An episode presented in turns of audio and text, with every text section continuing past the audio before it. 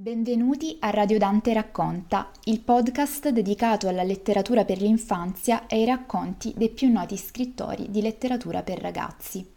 Potete ascoltare le nostre trasmissioni su tutte le piattaforme di streaming audio e collegandovi al sito internet radiodante.org.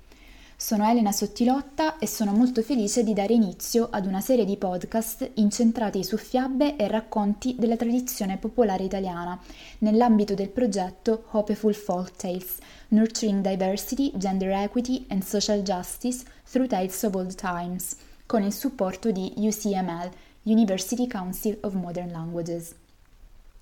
La puntata di oggi è dedicata ad un racconto tratto dal volume Fiabe siciliane del 1870. Queste fiabe, tradotte da Luisa Rubini e rilette da Vincenzo Consolo, furono raccolte nella seconda metà dell'Ottocento da Laura Gonzenbach, folclorista nata a Messina da una famiglia di origine svizzera.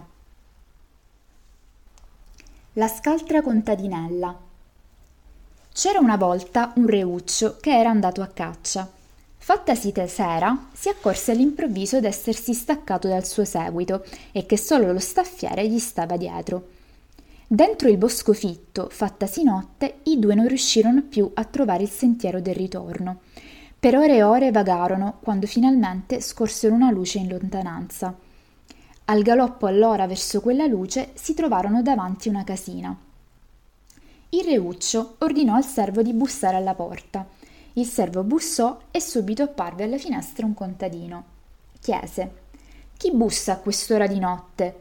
E il servo: Sua Maestà il Re è qua fuori e non trova la strada per tornare al suo castello.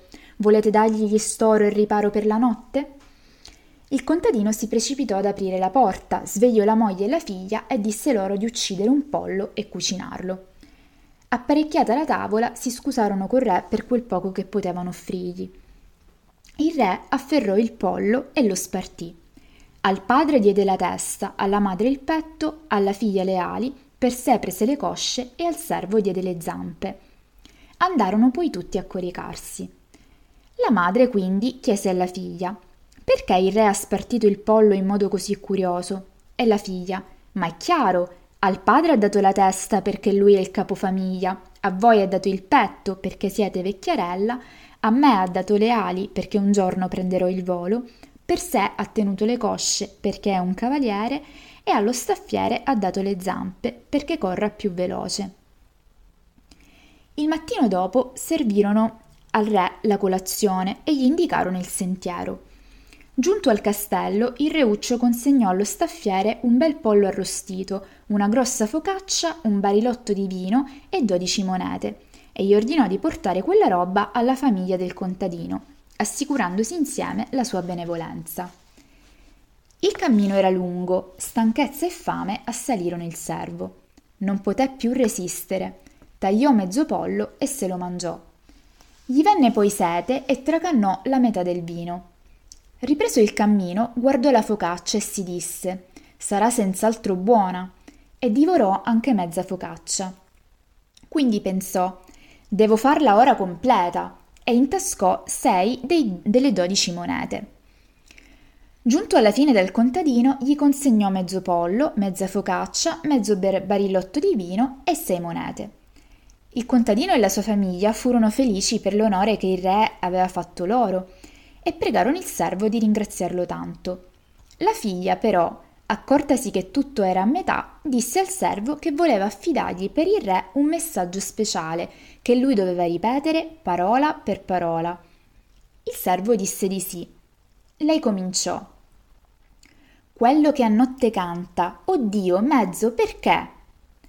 Riuscirai a ricordartelo? Oh sì, rispose l'uomo. E disse la contadinella. E dunque devi ancora dire. La luna quintadecima, oddio, mezza, perché? Riesci a ricordare anche questo? Sicuro, rispose il servo. Allora devi pure dire. Tappato sopra e sotto, oddio, mezzo, perché? Non lo dimenticherai, vero? Certamente no. Infine dovrei dire al re. I dodici mesi dell'anno, oddio, sei, perché?